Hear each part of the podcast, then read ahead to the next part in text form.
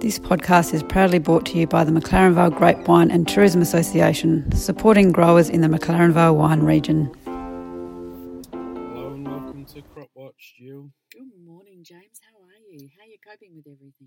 Oh, look, I, I, I shouldn't complain, but um, I, I do have some guilt because right back in the first of our vintage 2020 um, podcast, I said, oh, 2020, it's going to be an auspicious year and so memorable because 2020 has got this great sound to it.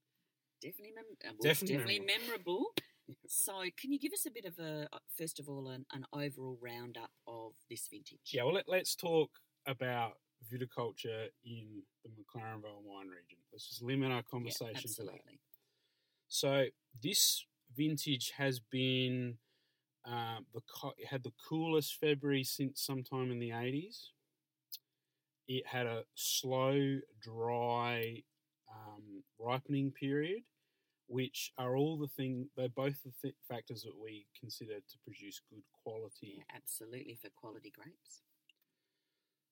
The yields yields tend to be low, um, but in some ways, I feel that was probably always going to happen because it's the third dry season in a row, and each year tends to you tend to get a compounding effect. So year one affects year two, which affects year three. So that doesn't come as a big surprise to me, and, and the quality, as I said, is good. Um, so I have you have to be thankful for that. And we've had very little disease pressure this year. yeah, it's it's at the moment um, currently, if there is any botrytis in bunches, it's only a level that uh, of of a couple a couple of bunches every hundred or two hundred bunches. It's not enough that that's going to uh, affect what a winemaker does. It's very very minimal. So that's all. That's all really positive. Yeah, yeah. So we are sitting in this beautiful vineyard overlooking the Vale, and we've come out for a bit of a walk here, and uh, we picked up some leaves with rust mite. Yes, rust mite. Yeah. So, can you talk a little bit about rust mite or the types of mites that are most prevalent and why rust mite? Yeah. Why uh, are we seeing yeah, rust mite? Okay. Um, just as a bit of background, like mites, uh, there are several thousand species. Usually, a species will only live on one plant type or a couple of plants. So, in grapes, we have three types in Vitis vinifera in Australia.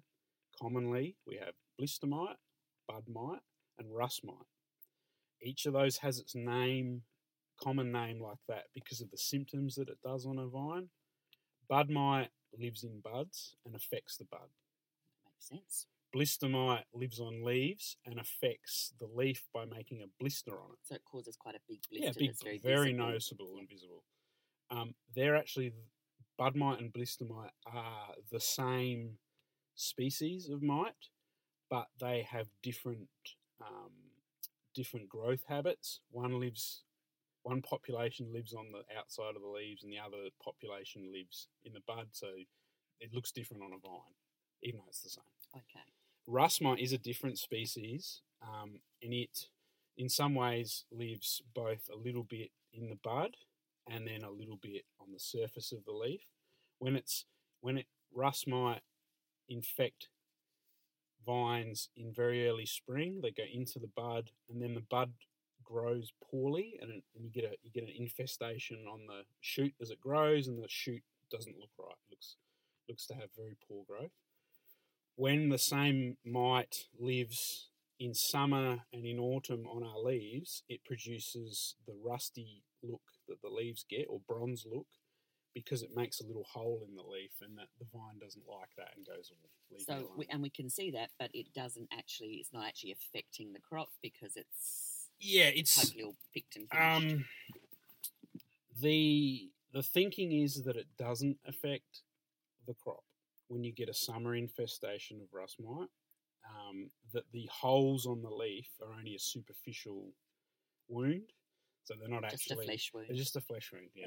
um, but having said that, there's not a, a, a comprehensive amount of research about that. There's been some studies um, in the early 2000s that seem to indicate in warm regions it doesn't affect ripening. So not a massive problem for McLaren Vale, which is a No, I. I, we we think that is not a massive problem for McLaren Vale, other than the very obvious visual effects that you get.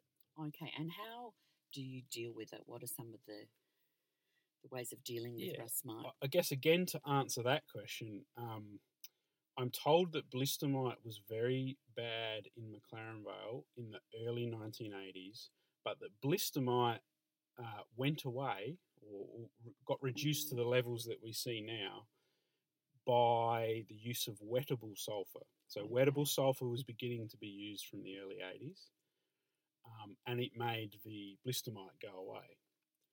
But then, sometime between that period and today, rust mite has taken over as being um, the prevalent mite type that we have. It's the most common mite type. Okay, And it's gone from, say, at the start of my career to being a little bit around and, oh yeah, noticed, and to now it's almost universal. It's just so much of it around everywhere. and can you think of a reason, or do you know any Well, I- research that talks about a reason for Well, why I- now rust I, mite? I, have, I think there are two explanations that would work. The first explanation is there wasn't any rust mite originally in our grapevine material, and it's come into our region, okay, in plantings. So. probably as, as plantings and cuttings, and then from that it has um, spread and multiplied. And like a coronavirus, it's it's gone from having one patient, so one one colony on one vine somewhere, to all of a sudden you now over thirty years it's everywhere. It's universal. The other thing that could have happened is there it's been here all the time from the original time we were growing grapes, but we as a farming community have done something in our practices that have created a um, situation where we get the that suits rust mite, and then you have it show up everywhere. So, do you think that's because of that wettable sulfur? It's it has the cause of rust mite has to be something that's being used universally. Um, this is a biodynamic vineyard that's not using um, pesticides. It hasn't in like 25 years. Um, they're not using herbicide. Um, but if we jump the fence, we've got you know we've got vineyards that are conventionally run that are using herbicide and are using um, fu- um, synthetic fungicides. Still have the problem. So it's I think it's wettable sulfur. Okay. That's my feeling. Yeah. So, is there much research or things that people can read on this? I think that you'll there'll be a lot more coming through because we're getting more sophisticated in our ability to uh, monitor for insects. Yep. So right now, I can't give you good data about how the population of insects has changed in this vineyard, but hopefully next year, the year after, we can actually do some trial work and get get some get some um, numbers around. Okay, what what is the sulfur spray doing to the insect population here?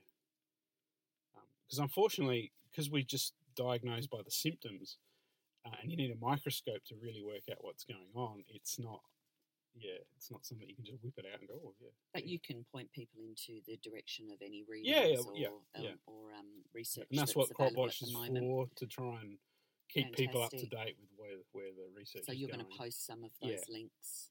Yep. That's Yep. brilliant.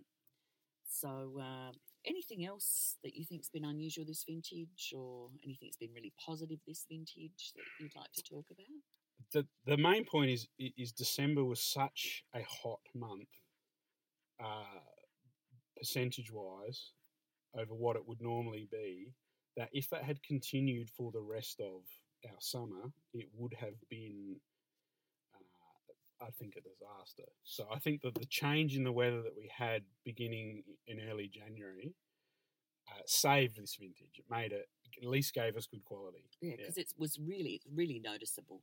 I mean, I've never had a fire on at this time of the year, but we're getting some nights where this has been the cool, yeah, very cool, period, crazy yeah. stuff.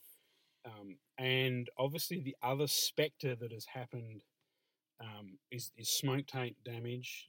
Um, we're we're very confident now that if there was any exposure of smoke in the the McLaren Vale region, that it was um, it's not detectable.